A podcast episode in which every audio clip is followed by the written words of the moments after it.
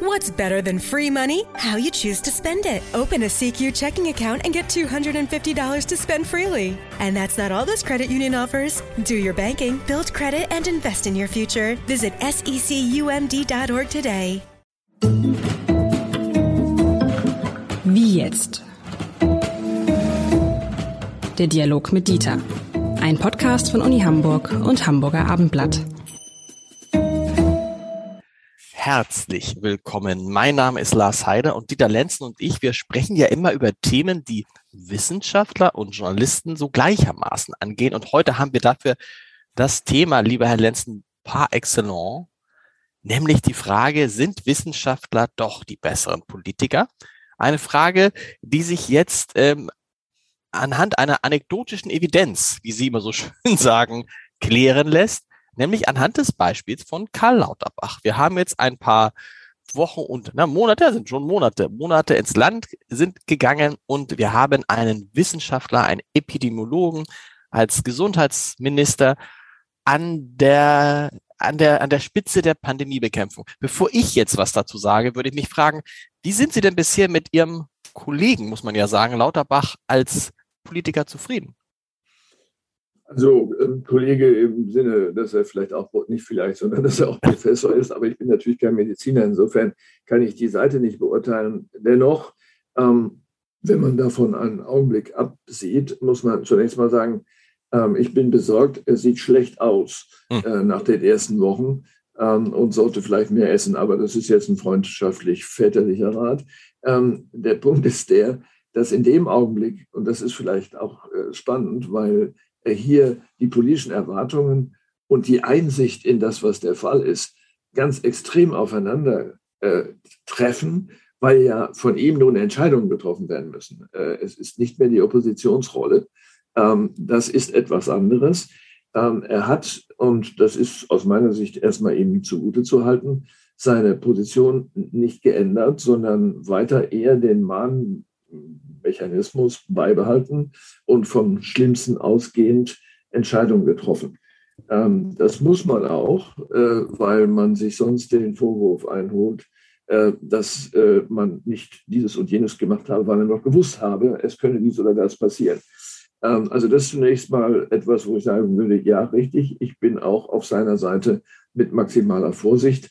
Ähm, man kann nicht fahrlässig in diesen Bereichen agieren. Ich finde auch gut, wie er ähm, als Wissenschaftler die Sachverhalte erklärt. Sie sind viel besser verständlich durch ihn äh, als entweder durch Politiker, die das Ganze verschwurbeln und zu einem Alltagsthema zu machen versuchen, das ist es nicht, äh, oder eben durch solche, die dann den Professor spielen und äh, versuchen äh, zu zeigen, Freunde, ich bin Experte, glaub mir, ich weiß es, ich mache es schon richtig. Das geht auch nicht. Also insofern äh, die Zufriedenheitsfrage, ja, nach Lage der Dinge weitestgehend zufrieden. Sicher wird auch er Kompromisse machen müssen, wenn die Direktive beispielsweise aus dem Kanzleramt dann eine andere wird.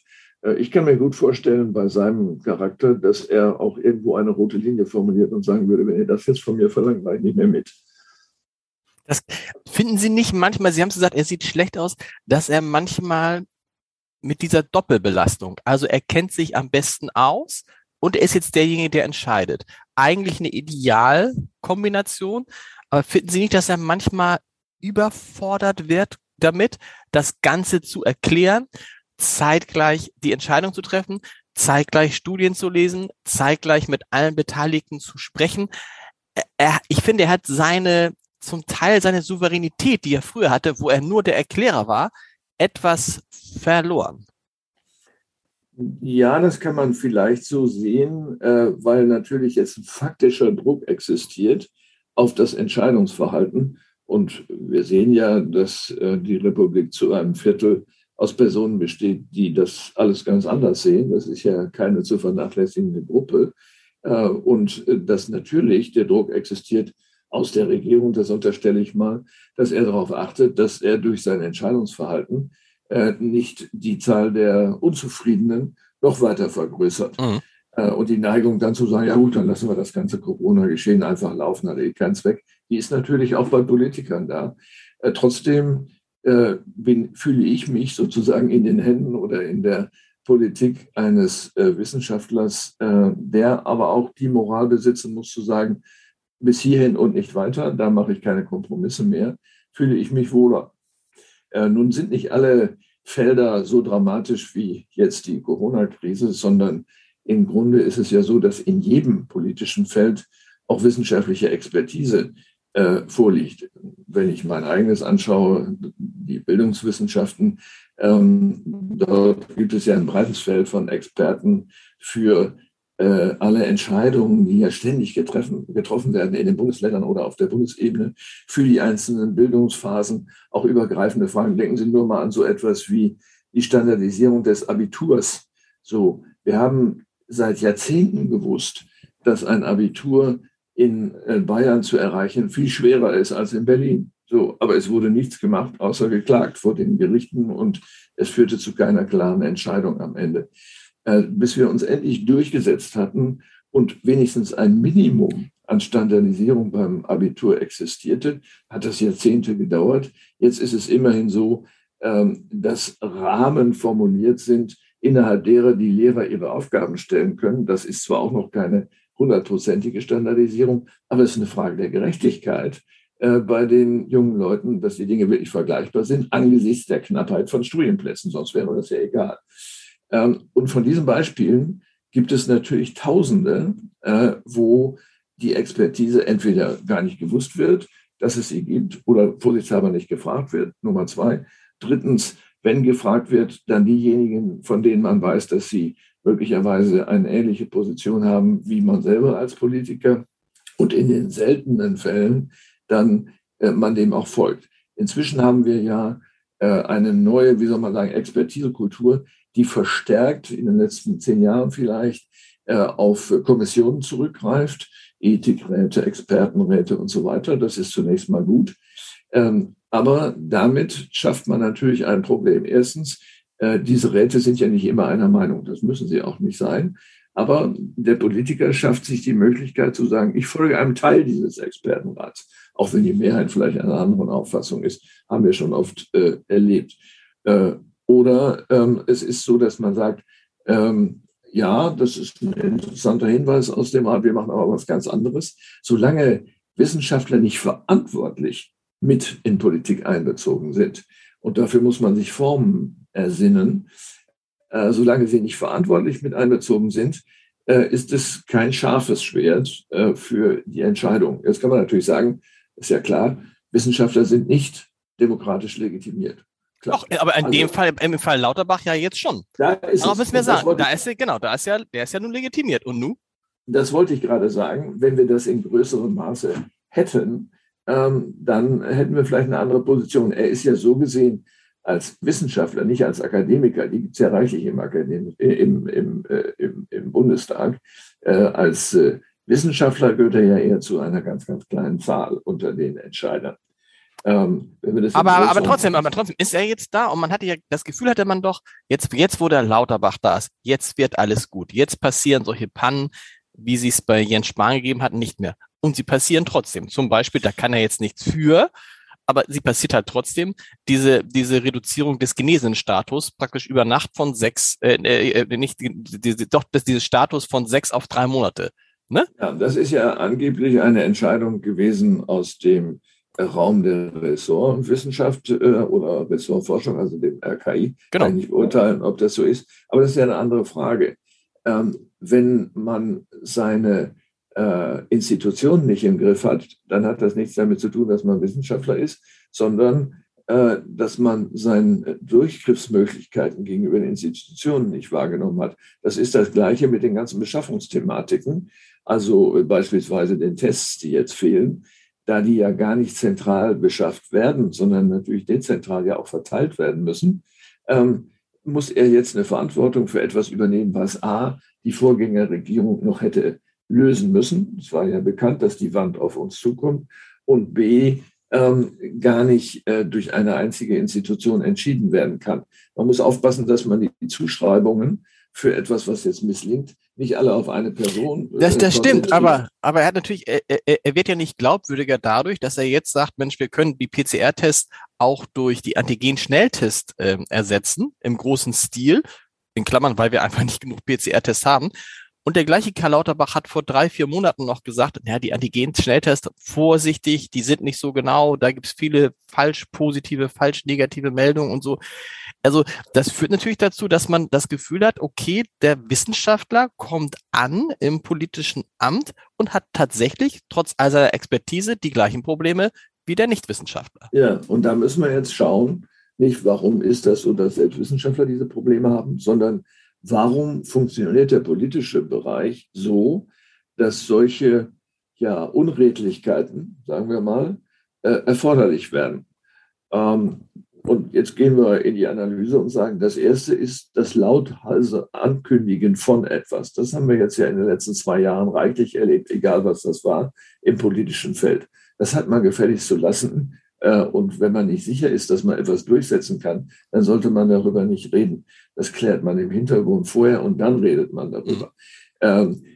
Ich sage das nur an diesem Beispiel. Die Mechanismen in vor allen Dingen einem viel zu großen Bundestag, die Mechanismen sind selbst nicht mehr steuerbar der Entscheidungsfindung, die ja im Hintergrund stattfindet. Die findet ja nicht da im Plenum statt. Es ist ja völlig egal, was da gesagt wird, sondern das findet in den Ausschüssen und natürlich in persönlichen Begegnungen statt. Und da äh, kommt es dann natürlich auch sehr stark auf die Persönlichkeit an, ob sie sich durchsetzen kann. Wenn dann die Tendenz existiert zu sagen, ob das nur so ein Wissenschaftler, der spinnt, da brauchen wir nicht drauf einzugehen, dann haben wir natürlich ein Problem. Das heißt, äh, es kommt auch darauf an, dass der, die Wissenschaftlerin in einem politischen Amt auch als solche ernst äh, genommen und respektiert wird. Das ist eben etwas anderes. Ähm, Sie haben da übrigens, Sie haben da übrigens, Sie haben da übrigens interessant, Sie haben einen interessanten Punkt gemacht, finde ich da, weil Sie sagen, man soll sich bitte erst äußern, wenn man genau weiß, was man sagen will. Das ist ja das Prinzip Olaf Scholz. Aber bei Karl Lauterbach ist ja so, der redet ja nach wie vor genauso viel und sitzt in genauso vielen Talkshows wie vor seiner Zeit als Minister. Das ist etwas, finde ich, was schwierig ist, oder? Es macht ihn zeitlich äh, angreifbar, weil einfach die Zeit, in der er, in der er kommuniziert, weggeht aber er redet doch, sagen wir mal ehrlich, er redet doch zu viel. Ähm, also ich würde äh, wissen, einem Politiker nicht vorwerfen, dass er in Talkshows sitzt, nicht weil er dort bekannter wird, sondern weil er auch die Verpflichtung hat, äh, der Bevölkerung die Dinge klarzumachen, die er entscheidet oder sie entscheidet. So, ähm, insofern sind das Foren, die äh, sinnvoll sind, auch wenn sie uns manchmal auf die Nerven gehen, weil sie schlecht sind. Ähm, aber es ist richtig, ähm, man muss dann auch stark relativieren und sagen, wenn es nach mir geht, dann würden wir so und so entscheiden. Aber hier gibt es noch Mitentscheider. Ich werde versuchen, äh, diese Position durchzusetzen. Es wird sich zeigen, äh, inwieweit das möglich ist. Also Sie haben eben auf den Kanzler abgehoben, äh, die verschiedenen Satiriker, die unter, unterwegs sind in den, in den Talkshows oder eben auch in Satiresendungen, machen sich ja schon Ulk daraus, äh, zu fragen, ob es den noch gibt, den Kanzler. Aber es hat natürlich auch eine kluge Seite, äh, in, und das hat Frau Merkel ja genauso gemacht, in Lagen, wo nicht klar ist, wie die Verhältnisse sind, wo zu wenig gewusst wird, das ist ja häufig das Problem, dann besser nichts zu sagen. Ähm, das hat auf der Rückseite vielleicht dann diesen Nachteil, dass man sagt, wo ist die Führung? Sie haben vorhin was Interessantes gesagt, dass die, dass die Expertise, das Anhören von Wissenschaftlern eine größere Rolle gespielt, spielt in den vergangenen Jahren. Das ist mein Eindruck auch. Vielleicht können wir das auch noch mal kurz thematisieren, weil ja zum Beispiel auffällt, dass auf einmal Wissenschaftler wie selbstverständlich in den Talkshows sitzen. Und ich mich frage, ob das nicht tatsächlich bei aller Kritik, die man an Talkshows äh, haben kann, auch ein großer Vorteil ist, weil Wissenschaftler erstens da jetzt sitzen und eine große Fläche haben, um sprechen zu können zu Menschen, weil sie da auch äh, lernen müssen, so zu sprechen, dass es alle verstehen. Und weil man immer sozusagen nicht nur die, die, den Blick des Journalisten hat, der auch in der Talkshow sitzt, sondern auch den Blick der Wissenschaftler. Ich habe das Gefühl, wenn man so guckt, der Wissenschaftler ist praktisch schon eine Art Standardgast in den Talkshows geworden, um eben kurz vor Ort auch Faktenchecks zu machen. Das ist doch eigentlich aus Sicht des Wissenschaftlers Dieter Lenzen eine gute Entwicklung. Äh, ich halte das für eine richtige Entwicklung. Die erste Fernsehtalkshow, in der ich äh, gefragt wurde, war äh, Club 1. das war eine österreichische Sendung, die erste Talkshow in Europa übrigens, ähm, die dann auch anfingen, Wissenschaftler hinzuzuziehen zu diversen Fragen. Damals ging es um Herzinfarkte. Ähm, Und äh, das äh, hat sich dann von da ausgehend auch in Deutschland äh, stark verbreitet. Ähm, wenn man die richtigen erwischt, äh, dann äh, kann das sehr hilfreich sein. Für die Redaktion dieser Talkshows, die ja im Hintergrund alles vorbereiten müssen, ist immer die Schwierigkeit rauszukriegen, ist diese Person dann, wenn sie vor der Kamera sitzt, äh, auch tatsächlich geeignet, das zu erklären.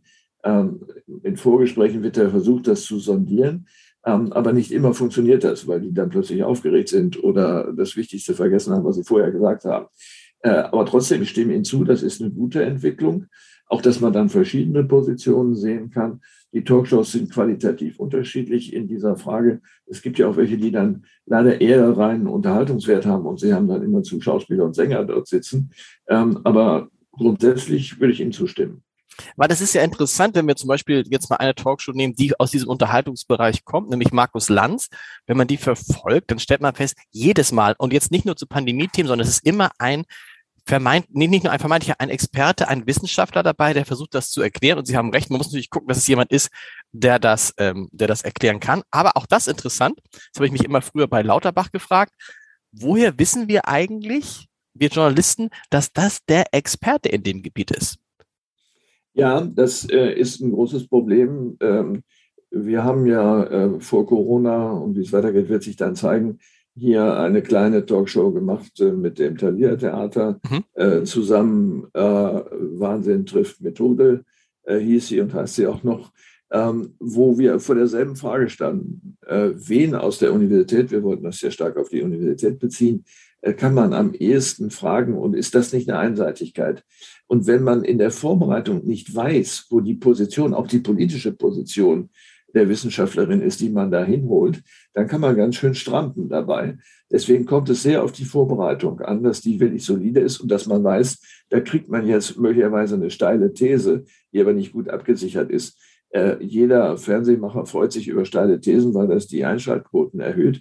Aber dann muss man natürlich auch einen zweiten da haben, äh, so dass man beide Positionen hat. Im Übrigen würde ich Markus Lanz nicht zu den Unterhaltungs- äh, Talkshows zählen. Ich meinte jetzt eher sowas wie in der Talkshow oder so. Nicht mehr, aber er wird beim, er wird beim ZDF immer noch im Bereich Unterhaltung geführt.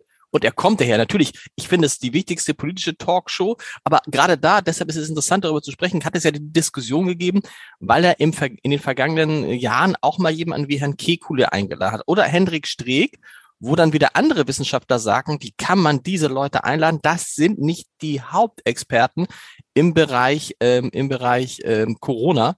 Und dann fragt man sich natürlich, hm, wenn da so Wissenschaftler sind, wir kommen jetzt weit, aber interessant, wenn da Wissenschaftler sind, ähm, müssen doch immer noch Journalisten entscheiden dürfen, welche Wissenschaftler sie einladen. Oder muss man da irgendwie als, als, als Journalist dann wirklich sich so vorbereiten, dass man eben weiß, der und der hat vielleicht gar nicht geforscht, hat vielleicht gar nicht veröffentlicht, ist vielleicht gar nicht der Experte, als den er sich ausgibt. Ja, das würde ich schon erwarten, äh, denn äh, sonst ähm, haben wir so eine Art Export Expertokratie, bei der die Menschen glauben, das sei die Wahrheit und es gäbe gar keine Alternative. Ähm, gerade bei Corona können Sie das beobachten, ähm, weil Journalisten die Sorge haben, dass sie immer dieselben Gesichter zeigen, fangen sie an, irgendwo zu kramen äh, und in Vorlesungsverzeichnissen zu blättern, ob es noch irgendwo einen Virologen gibt oder vor allen Dingen auch eine Virologin, die man noch nicht gehabt hat, ähm, und äh, dann neue Gesichter zu zeigen. Das äh, ist ja im Grunde einem ganz anderen Problem geschuldet, nämlich der schnell eintretenden Langeweile, die man bekämpfen will. Ähm, aber ich würde schon erwarten, einmal, dass diese Selektion sorgfältig ist, dass dann aber auch in der akuten Situation der Show gesagt wird, dieser Wissenschaftler steht für die Person, äh, Position so und so, die ist umstritten. Es gibt auch andere, zum Beispiel die und die, die das umgekehrt sehen, so dass vollkommen klar ist, äh, hier ist eine bestimmte Position eingenommen worden, dagegen spricht nichts, jeder hat eine Position, aber man, möglicherweise ist es auch anders und dann auch darauf anzusprechen. Äh, das ist alles eine Frage der Professionalität solcher Talkshows. Interessant ist übrigens in dem Zusammenhang auch, das war ja bei Lauterbach auch so, dass dann auch Eitelkeiten entstanden, ne? dass dann Wissenschaftler über andere Wissenschaftler gesagt haben, wieso sitzt der da eigentlich immer? Der hat ja nie geforscht. Ich will jetzt keinen Namen sagen, ja, aber der hat ja, ja, nie geforscht und so.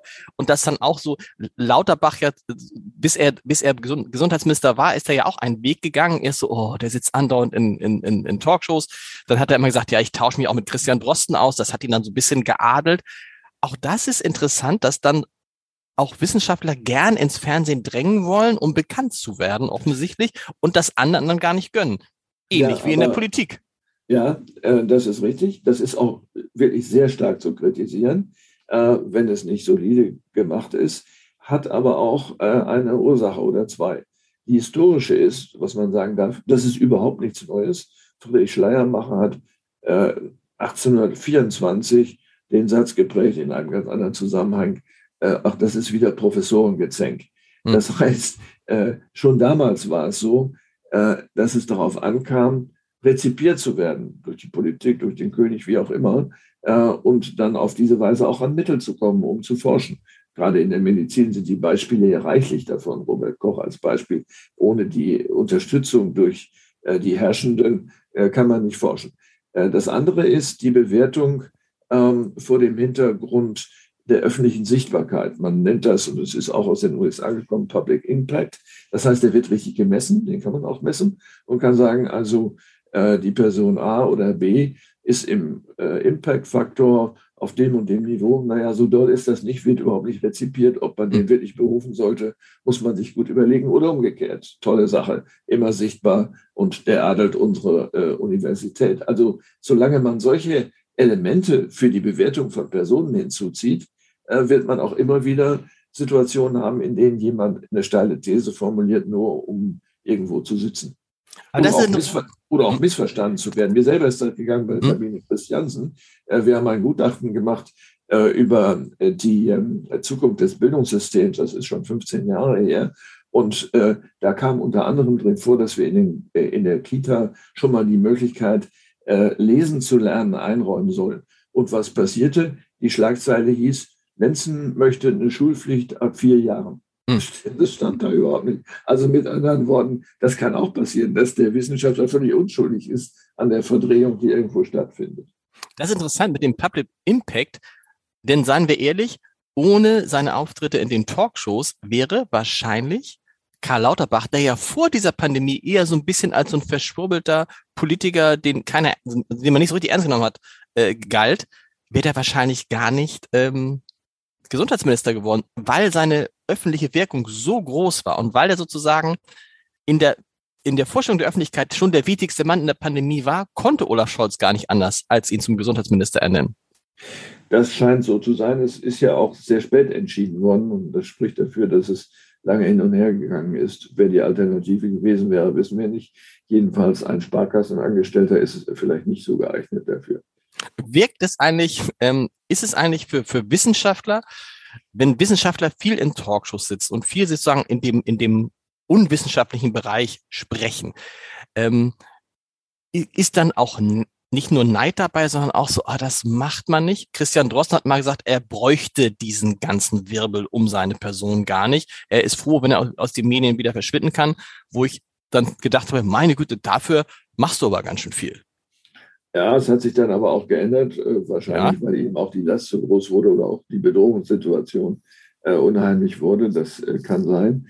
Ähm, ja, ähm, Eitelkeit ähm, aus den Gründen, die ich eben genannt habe, weil es zur Qualitätsmessung sozusagen gehört, zu schauen, ob jemand äh, sichtbar ist oder nicht. Weil es auch den ähm, Marktwert erhöht? Ja, den Marktwert erhöht, aber auch was anderes. Ähm, ganz Persönliches äh, wenn Sie mal schauen, äh, Schauspieler haben nur eine Möglichkeit, ihren Erfolg zu messen, äh, nämlich den Applaus. Mhm. vielleicht noch ein paar Rezensionen in irgendeiner Zeitung. So. Ähm, das ist bei Wissenschaftlern nicht anders. Die haben nicht mal eine Bühne, wo es einen Applaus gibt.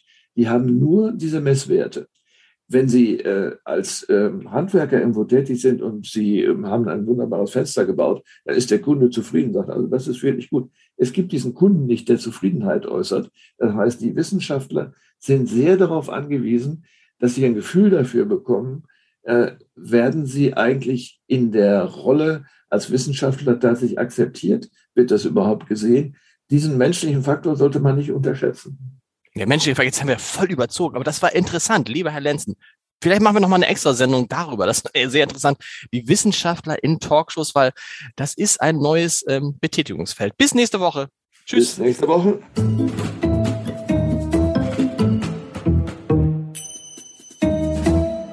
Weitere Podcasts vom Hamburger Abendblatt finden Sie auf abendblatt.de slash podcast.